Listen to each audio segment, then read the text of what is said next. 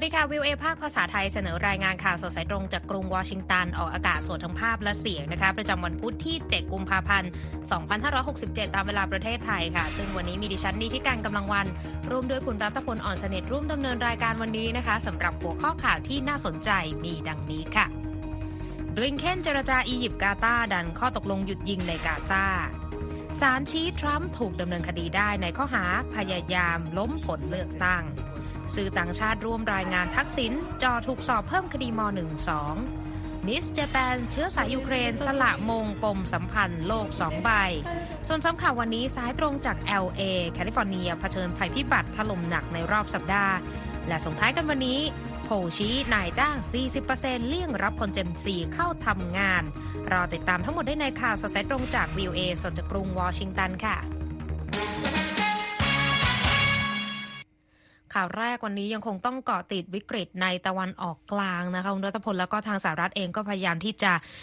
เป็นตัวกลางในการเจรจาดันข้อตกลงหยุดยิงในกาซาด้วยเช่นกัน วันนี้มีความคืบหน้าอะไรบ้างคะคุณรัตพลครับรัฐมนตรีต่างประเทศสหรัฐแอนโทนีบลิงเคนนั้น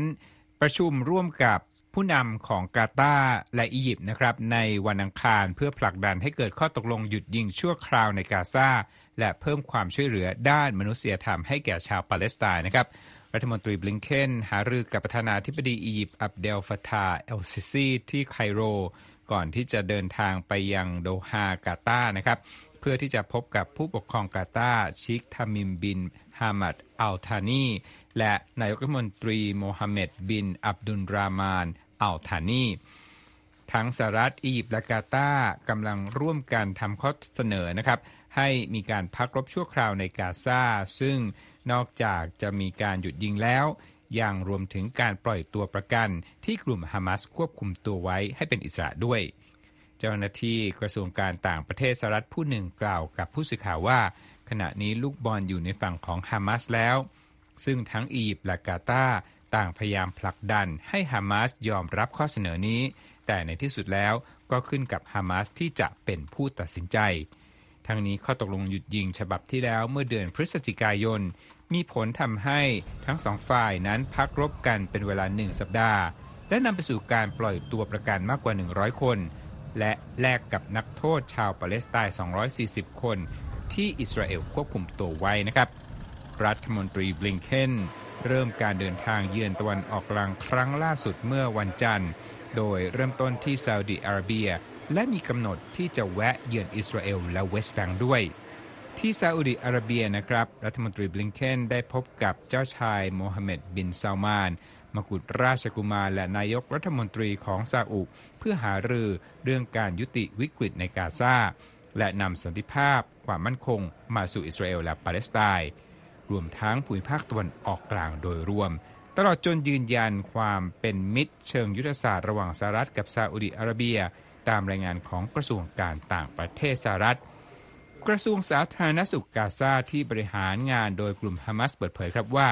การโจมตีของอิสราเอลทั้งทางอากาศและภาคพื้นดิน ได้สังหารผู้คนในกาซาไปแล้วมากกว่า 27,500 คนบาดเจ็บราว 6,600 ขอโทษครับ 66,900 คน โดย 70%ของผู้เสียชีวิตเป็นเด็กและสตรีครับ ขยับกันมาที่ทางกบฏฮูตีในเยเมนนะคะ ได้เปิดเผยเมื่อวันอังคารกับว่าได้ยิงขีปนาวุธหลายลูก เข้าใส่เรือหลายลำในทะเลแดงนะคะ ซึ่งสร้างความเสียหายกับเรือขนส่งสินค้าลำหนึ่งที่กำลังเดินทางนอกชายฝั่งของเยเมนค่ะ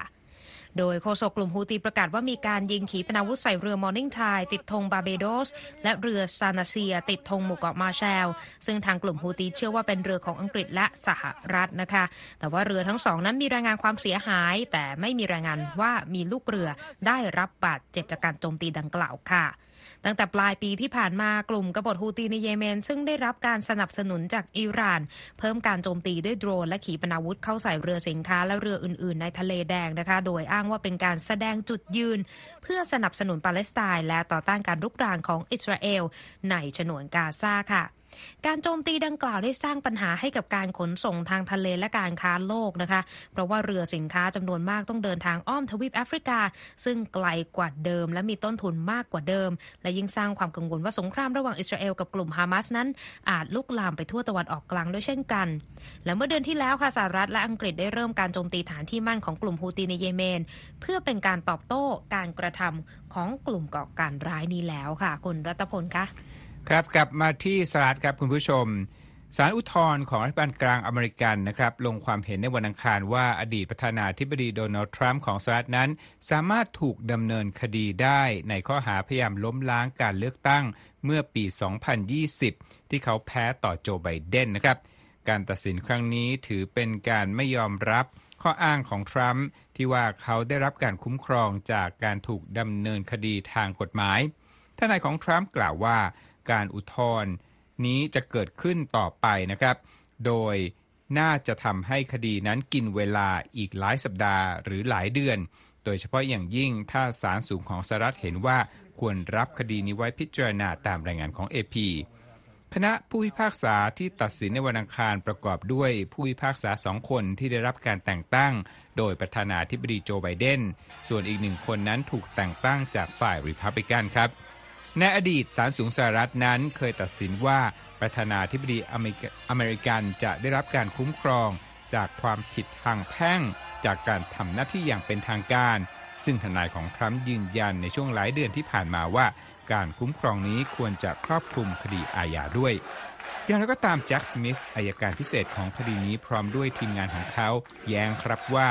รัฐธรรมนูญอเมริกันไม่ได้ให้การคุ้มครองดังกล่าว รวมทั้งไม่เคยมีคดีตัวอย่างให้ใช้อ้างอิง และหากว่าการกระทำผิดของทรัมป์ในครั้งนี้ และว่าการกระทำผิดของทรัมป์ในครั้งนี้ยังอยู่นอกบทบาทอย่างเป็นทางการของเขาด้วยนะครับ ในอีกกรณีหนึ่ง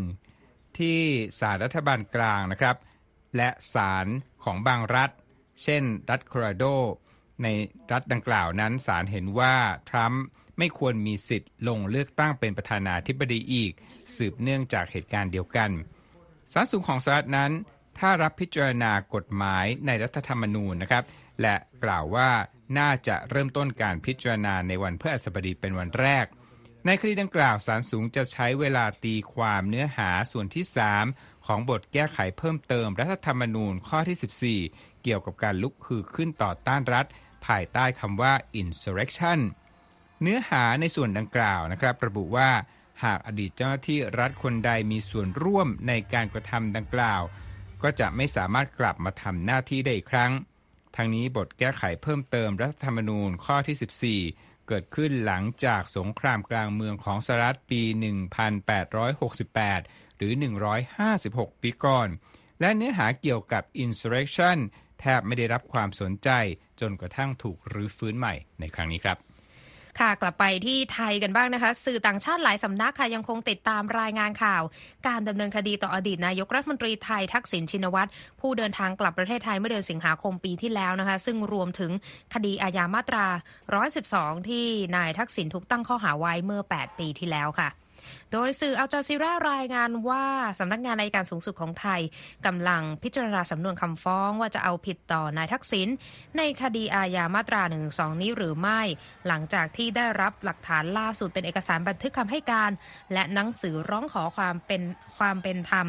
จากนายทักษิณนนะคะ โดยทักษิณชินวัตรถูกฟ้องในข้อหาหมิ่นประมาทพระมหากษัตริย์และพระบรมวงศานุวงศ์จากการให้สัมภาษณ์ที่เกาหลีใต้ เมื่อปีพุทธศักราช 2559 หลังการรัฐประหารล้มรัฐบาลที่นำโดยนางสาวยิ่งลักษณ์ชินวัตรค่ะ สื่อ AP และ ABC รายงานว่านายประยุทธ์เพชรคุณโฆษกสำนักงานอัยการสูงสุด กล่าวกับผู้สื่อข่าวว่าการที่คดีดังกล่าวถูกเลื่อนการพิจารณามานานถึง 7 ปี เนื่องจากนายทักษิณไม่ได้อยู่ในประเทศไทย โดยคำประกาศล่าสุดจากสำนักงงานนายการสูงสุดนี้หมายความว่าหากนายทักษิณได้รับการปล่อยตัวเป็นอิสระ ตามกำหนดรับโทษ 180 วันหลังการอภัยโทษ เขาอาจต้องถูกอายัดตัวกลับเข้าเรือนจำอีกครั้ง จากคดีดังกล่าวนะคะสำนักข่าวรอยเตอร์ติดต่อสอบถามไปยังทนายความของนายทักษิณเพื่อขอความเห็นค่ะ แต่ไม่ได้รับการตอบกลับในช่วงเวลาที่รายงานข่าวนี้นะคะ โดยรัฐระบุด้วยว่าคำประกาศเรื่องการสอบสวนเพิ่มเติมต่อนายทักษิณในคดีนี้ มีขึ้นหลังจากที่สารรัฐธรรมนูญมีคำตัดสินเมื่อสัปดาห์ที่แล้วว่าการหาเสียงของพรรคก้าวไกล ที่เสนอให้มีการแก้ไขกฎหมายอาญามาตรา 112 นั้นขัดต่อรัฐธรรมนูญ และมีจุดมุ่งหมายแอบแฝงในการล้มล้างการปกครองค่ะ คุณกำลังรับฟังข่าวสดสายตรงจากวิวเอภาคภาษาไทยกรุงวอชิงตันนะคะ เข้าไปติดตามอ่านรายงานของเรากันได้อีกครั้งทางเว็บไซต์ v i e w a thai com นะคะ ติดตามเราผ่านทางช่องทางออนไลน์หลากหลายมากขึ้นทั้ง Facebook Instagram X YouTube v i e w a Thai และ Spotify เข้าไปกด subscribe กด follow v i e w a Thai ได้ทุกช่องทางนะคะ นอกจากนี้เรายังมีสารคดีใหม่ให้ได้ติดตามกันด้วยจาก v i e w a Thai นะคะ Love in Transition สารคดีที่ถ่ายทำในหลายประเทศบันทึกเรื่องราวการเดินทางคู่ขนานของความรัก และการค้นพบตัวตนท่ามกลางสงครามรัสเซียยูเครน พร้อมสู่สายตาผู้คนพร้อมกันทั่วโลก ในเดือนแห่งความรักปีนี้ค่ะ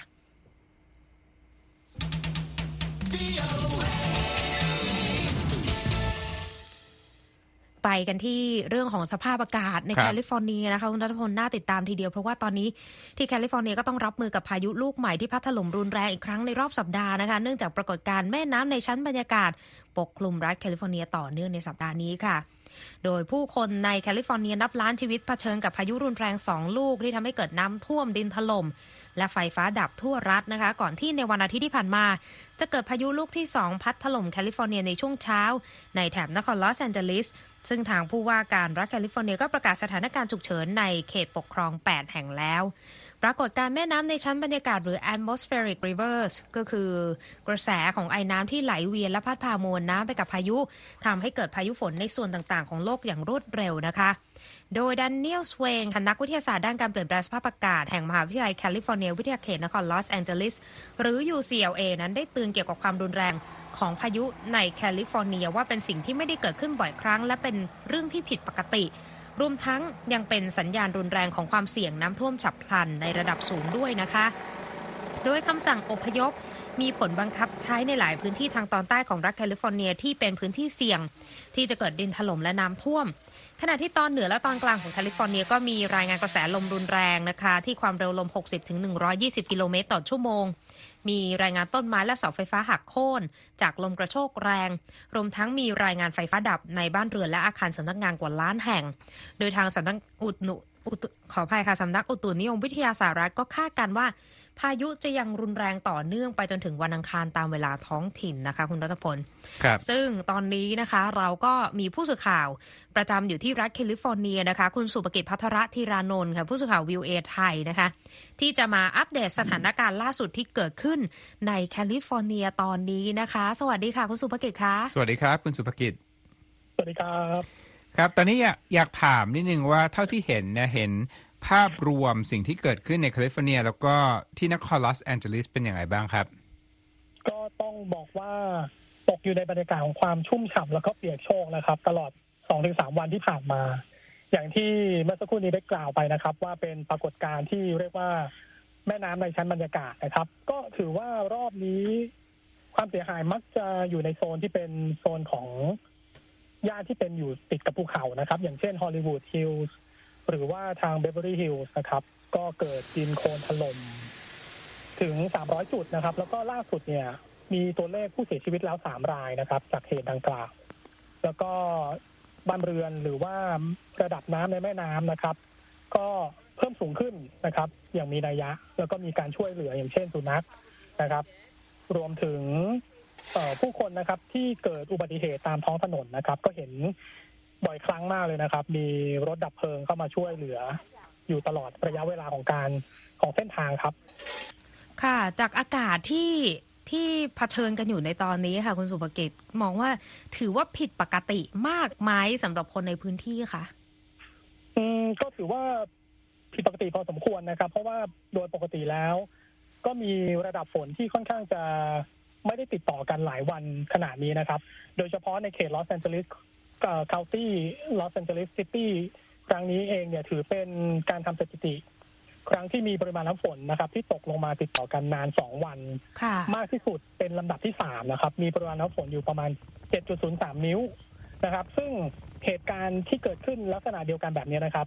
เคยเกิดแล้วแต่ต้องย้อนไปถึงเมื่อ 68 ปีที่แล้วเลยครับ ที่ที่ว่าตกสองวันติดติดกันหนักๆแบบนี้ครับ ค่ะ ครับ ทีนี้ ที่ LA นะครับ ซึ่งเป็นสถานที่ที่คนไทยอยู่เยอะนะครับ เป็นชุมชนไทยที่ใหญ่ที่สุดนอกราชอาณาจักรไทยนะครับ สภาพอากาศที่รุนแรงแบบนี้เนี่ยส่งผลกระทบต่อกิจกรรมของคนไทยในบริเวณดังกล่าวไหมครับ ด้านกิจกรรมที่เป็นของทางราชการผมได้สอบถามไปยังท่านกงสุลใหญ่นะครับท่านต่อสรรมก็ยังไม่ได้รับรายงานเรื่องความเสียหาย หรือว่ากิจกรรมที่ต้องถูกยกเลิก เพียงแต่ว่าจะกระทบในด้านของธุรกิจมากกว่าครับ อย่างเช่น เมื่อวันอาทิตย์ที่ผ่านมานะครับ ก็มีการต้องสั่งปิดตลาดนะครับ หลายแห่งอย่างเช่นตลาดที่เป็นการขายอาหารที่วัดนะครับ เพราะว่าปริมาณน้ำฝนตกลงมาทำให้เป็นอุปสรรคในการจับนะครับ แล้วก็ส่วนของภาคธุรกิจในฮอลลีวูดไทยทาวของเรานี่เองนะครับ ก็จะเห็นว่าปริมาณของลูกค้านะครับ ที่มาใช้บริการก็ลดน้อยลงอย่างเห็นได้ชัดเลยครับ ค่ะ หลังจากที่คุณสุภกิจก็คือลงพื้นที่ แล้วก็ประจำอยู่ที่แคลิฟอร์เนียอยู่แล้วนะคะ อยากให้ช่วยเล่าย้อนสักนิดหนึ่งว่า ถ้าย้อนกลับไปเมื่อปีที่แล้วเนี่ยแคลิฟอร์เนียเองเผชิญกับปัญหาด้านสภาพอากาศรุนแรงอะไรกันมาบ้างคะครับ ถ้ายังจำกันได้ก็คือการเตือนภัยนะครับ ในการเกิดพายุเฮอริเคนฮิลลารีนะครับ ที่ต่อมาเนี่ย เปลี่ยนเป็นพายุโซนร้อนนะครับ ครั้งนั้นจะมีความตื่นตัวมากกว่าครั้งนี้ เยอะพอสมควรในแง่ของการเตือนเพื่อเตรียมความพร้อมอย่างเช่น มีการไปเตรียมกระสอบที่บรรจุทรายนะครับ เพื่อมาป้องกันน้ำท่วม รวมถึงการไปซื้ออาหาร ซื้อสินค้าแล้วก็น้ำดื่มนะครับ รวมถึงกระดาษชำระนะครับ ที่เรียกว่าขาดตลาดเลยครับ ถือว่าครั้งนี้ จะอยู่ในนอกบริเวณซะมากกว่านะครับ โดยเฉพาะชุมชนไทยเองก็รู้สึกว่า เป็นลักษณะที่มีฝนตกที่เป็นปกติทั่วไปเพียงแต่ว่า มันติดต่อกันเป็นเวลาระยะเวลานานพอสมควรครับอืมก็เป็นบรรยากาศที่นำมาอัปเดตกันสำหรับสถานการณ์ล่าสุดที่เกิดขึ้นในแคลิฟอร์เนียนะคะ ก็ฝนตกนานขนาดนี้คุณสุภกิจก็รักษาสุขภาพด้วยนะคะ ขอบคุณมากค่ะ คุณสุภกิจค่ะขอบคุณครับคุณสุภกิจสวัสดีครับ ครับสวัสดีครับนั่นก็เป็นรายงานสถานการณ์ล่าสุดที่เกิดขึ้นในแคลิฟอร์เนียนะคะ ที่ผู้สื่อข่าวของเราก็รายงานสดตรงมาด้วยนะคะครับไปที่สถานการณ์ในจีนกันบ้าง เพราะว่าสัปดาห์นี้ก็คือตรุษจีนแล้วนะคะ หลายคนก็ต้องมองว่าเป็นการเดินทางครั้งใหญ่อืมที่ชาวจีนเขาจะเดินทางยกย้ายกลับบ้านครับตอนนี้เป็นยังไงบ้างคะอากาศก็แปรปรวนเช่นกันคุณผู้ชม มีทั้งหิมะนะครับและฝนฤดูหนาว แล้วก็น้ำแข็งนะฮะ ทั้งมวลเนี่ยทั้งหมดทั้งมวลเนี่ยสร้างความโกลาหลให้กับการจราจรในหลายพื้นที่ทางภาคกลาง ภาคตะวันออก แล้วก็ภาคใต้ของจีน ในช่วงที่ประชาชนนั้นเดินทางกลับบ้านร่วมเทศกาลตรุษจีนกับครอบครัวนั่นเองนะครับ สภาพอากาศที่หนาวเย็นสุดขั้วปกคลุมมณฑลหูหนานทางภาคใต้และมณฑลหูเป่ยในภาคกลางในช่วงสุดสัปดาห์ทำให้การจราจรบนทางหลวงนั้นเป็นอัมพาตขณะที่เที่ยวบินและรถไฟต้องชะลอและถูกยกเลิกหลายร้อยเที่ยวเลยครับปกติแล้วนะครับ เทศกาลตรุษจีนนั้นถือเป็นช่วงที่มีการเดินทางของประชากรมากที่สุดรอบหนึ่งของปีในโลกเลยนะครับ เมื่อประชาชนต่างทยอยเดินทางกลับไปเยี่ยมครอบครัวในเมืองต่างๆ สื่อเบจิงนิวส์รายงานครับว่ามีทางหลวง 10 มณฑลที่ต้องปิดเส้นทางรวมแล้ว 129 จุดนะครับ ขณะที่ถ่ายภาพถ่ายทางอุตุนิยมวิทยาแสดงให้เห็นว่าต้นไม้นั้นหักโค่นลงนะครับ เพราะความเย็นจัดของน้ำแข็ง แล้วก็ปิดเส้นทางสัญจรหลายแห่ง จนขณะนี้มีรายงานผู้เสียชีวิต เพราะอุบัติเหตุที่เกิดขึ้นจากหิมะแล้วอย่างน้อย 2 รายนะครับ ทางด้านกระทรวงที่ดูแลเรื่องภาวะฉุกเฉินของจีนนะครับ ก็บอกว่าได้ส่งสิ่งของบรรเทาทุก 20,000 ชิ้น รวมทั้งผ้าห่มหนาไปให้ผู้คนในมณฑลหูหนานแล้วขณะที่เจ้าหน้าที่ในมณฑลหูเป่ยกล่าวว่ากำลังพยายามกระเทาะน้ำแข็งออกจากสายไฟฟ้า รวมทั้งสะพานและอุโมงค์ต่างๆ ครับ ค่ะคุณกำลังรับฟังข่าวสดสายตรงจากวิวเอภาคภาษาไทยกรุงวอชิงตันนะคะ ช่วงหน้ายังมีประเด็นข่าวสารที่น่าสนใจอื่น ๆ รออยู่ค่ะ Voice of America.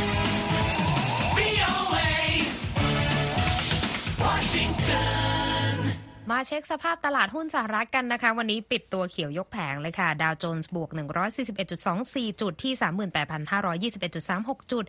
S&P บวก 11.42 จุดที่ 4,954.23 จุด NASDAQ บวก 11.32 จุดนะคะที่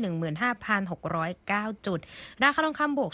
0.44%ที่ 2,051 ดอลลาร์กับอีก 90 เซนต์ต่อออนซ์ ส่วนค่าเงินบาทค่ะ 1 ดอลลาร์แลกได้ 35 บาทกับอีก 57 สตางค์นะคะ ไปกันที่รายงานซึ่งก็น่าจะเกี่ยวกับเรื่องเศรษฐกิจนะคะ ถ้าคนทำงานไม่ถูกจ้างเนี่ยก็เป็นปัญหาเหมือนกัน แต่ว่า เรื่องของความแตกต่างระหว่างวัยในการทำงานเนี่ยเหมือนจะเป็นเรื่องธรรมดานะคะ ตั้งแต่รุ่น Baby Boomer Gen X มิเลเนียลแต่ว่าล่าสุดในการสำรวจไปสอบถามความเห็นนายจ้างอเมริกันนับร้อยคนเลย ปรากฏว่าอาจจะทำให้คนรุ่นใหม่นอยได้นะคะ เนื่องจากนายจ้างเนี่ยต่างยกให้ Gen Z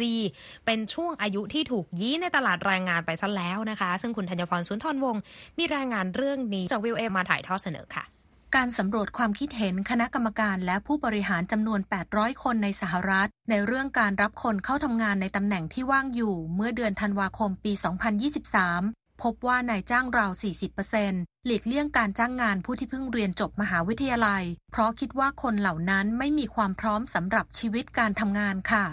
นายจ้างที่ร่วมทำการสำรวจ 20%กล่าวว่า ผู้ที่เรียนจบมหาวิทยาลัยใหม่ๆ มักจะมาสัมภาษณ์งานพร้อมกับผู้ปกครองของตน นายจ้างอีก 21%กล่าวว่า ตนต้องเจอกับผู้สมัครงานที่ปฏิเสธที่จะเปิดกล้องในระหว่างการสัมภาษณ์งานผ่านหน้าจอคอมพิวเตอร์ บางก็มีปัญหาที่ไม่ยอมสบตาผู้สัมภาษณ์ บางคนแต่งกายไม่เหมาะสม และยังมีที่ใช้ภาษาไม่เหมาะสมอีกด้วยค่ะ ผลการสำรวจดังกล่าวไม่ได้สร้างความประหลาดใจให้กับไมเคิลคอนเนอร์สผู้สรรหาบุคลากรด้านบัญชีและเทคโนโลยีในเขตกรุงวอชิงตัน ซึ่งเป็นผู้เตรียมความพร้อมสำหรับการสัมภาษณ์งานให้กับผู้ที่เพิ่งจบการศึกษาจากมหาวิทยาลัย เขากล่าวว่าดูเหมือนคนเหล่านี้จะขาดความจริงจังกับชีวิต ไม่แน่ใจว่าจริง ๆ แล้วพวกเขาต้องการได้งานหรือไม่ หรือว่าฝืนใจทำ ทั้งคอนเนอร์สและไดแอนเกเยสกี้ศาสตราจารย์ด้านการสื่อสารเชิงกลยุทธ์ที่วิทยาลัยอิธาคาในนิวยอร์กต่างเห็นพ้องว่าการระบาดใหญ่ของโควิด -19 ส่งผลกระทบต่อการเติบโตและวุฒิภาวะของผู้ที่เพิ่งเรียนจบมหาวิทยาลัยนะคะ ในส่วนของมหาวิทยาลัยที่จะสามารถช่วยให้นักศึกษามีความพร้อมสำหรับการทำงานได้ ก็คือสิ่งที่พวกเขาได้สัมผัสนอกห้องเรียน เช่นการได้พบปะพูดคุยกับผู้คนที่มีความแตกต่างจากตัวเอง การได้ทำงานในโครงการต่างๆ ในชุมชน และการได้ฝึกงาน ซึ่งหยุดไปในช่วงของการแพร่ระบาดค่ะ นอกจากนี้แล้วผลสำรวจยังชี้ว่า นายจ้างอีก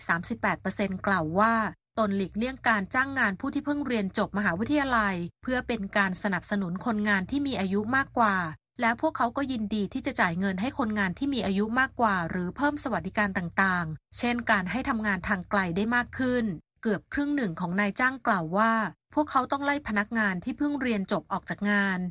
63%กล่าวว่าพนักงานจบใหม่บางคนที่ตนจ้างมาไม่สามารถรับมือกับภาระหน้าที่ของตนได้ 61%บอกว่าพนักงานเหล่านั้นมาทำงานสายบ่อยครั้ง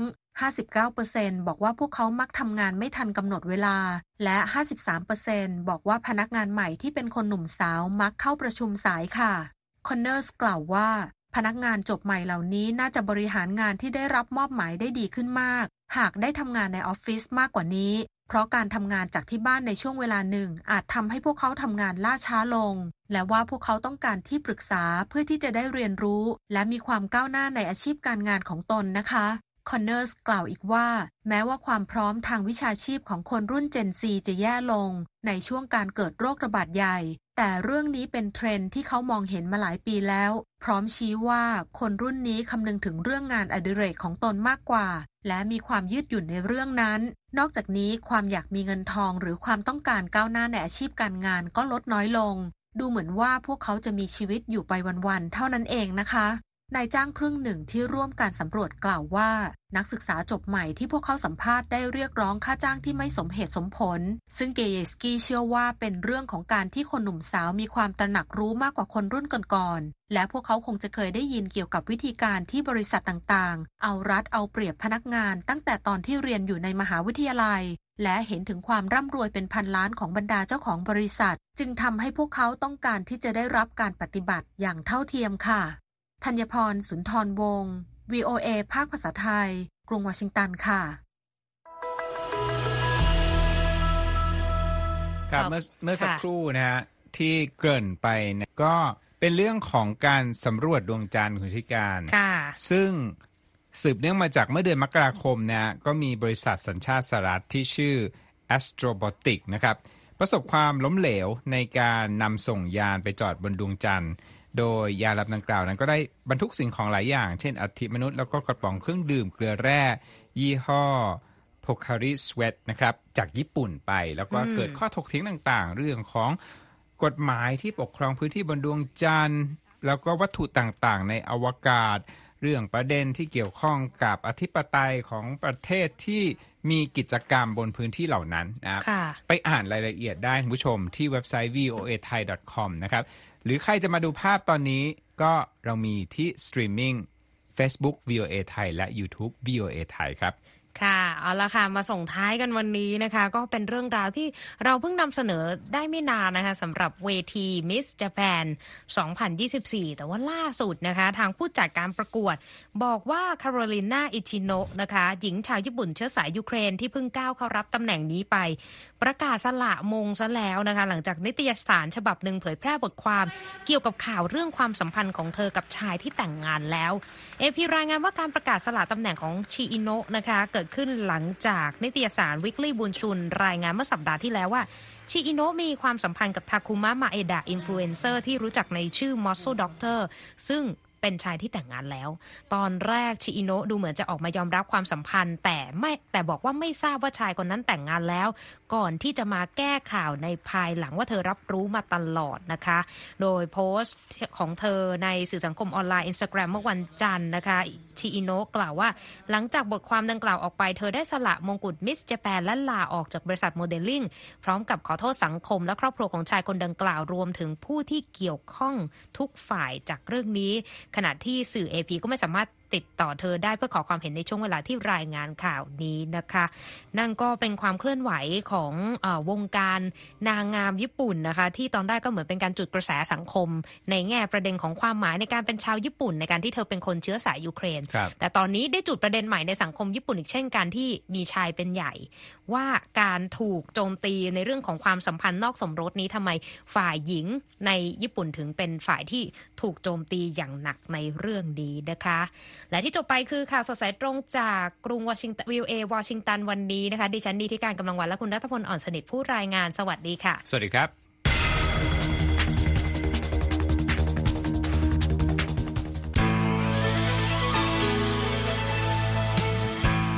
ครับและที่จบไปเป็นรายการจาก VOA ภาคภาษาไทย รายงานสดส่งตรงจากกรุงวอชิงตันประเทศสหรัฐ คุณผู้ฟังสามารถติดตามข่าวสารจากทั่วโลกได้ในทุกที่ทุกเวลาที่เว็บไซต์ voa thai com รวมถึงทุกช่องทางในโซเชียลมีเดีย Facebook YouTube Twitter และ Instagram เริ่มต้นวันด้วยการอัปเดตข่าวสารจากทั่วโลก ผ่านรายการข่าวสดสายตรงจาก VOA ภาคภาษาไทย และสุดสัปดาห์กับ VOA ทั้งยังเรียนรู้เรื่องราวทางวัฒนธรรม และไลฟ์สไตล์ผ่านรายการภาษาอังกฤษแบบอเมริกันของเรา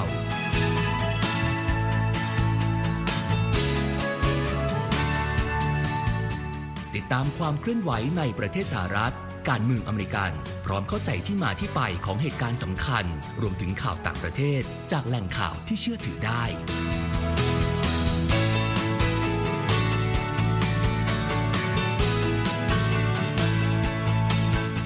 นอกจากนี้ VOA ยังมีบทสัมภาษณ์และคอนเทนต์แบบ Exclusive จากบุคคลที่น่าสนใจหลากหลายวงการ และยังมีเรื่องราวของคนไทยในประเทศสหรัฐอีกด้วย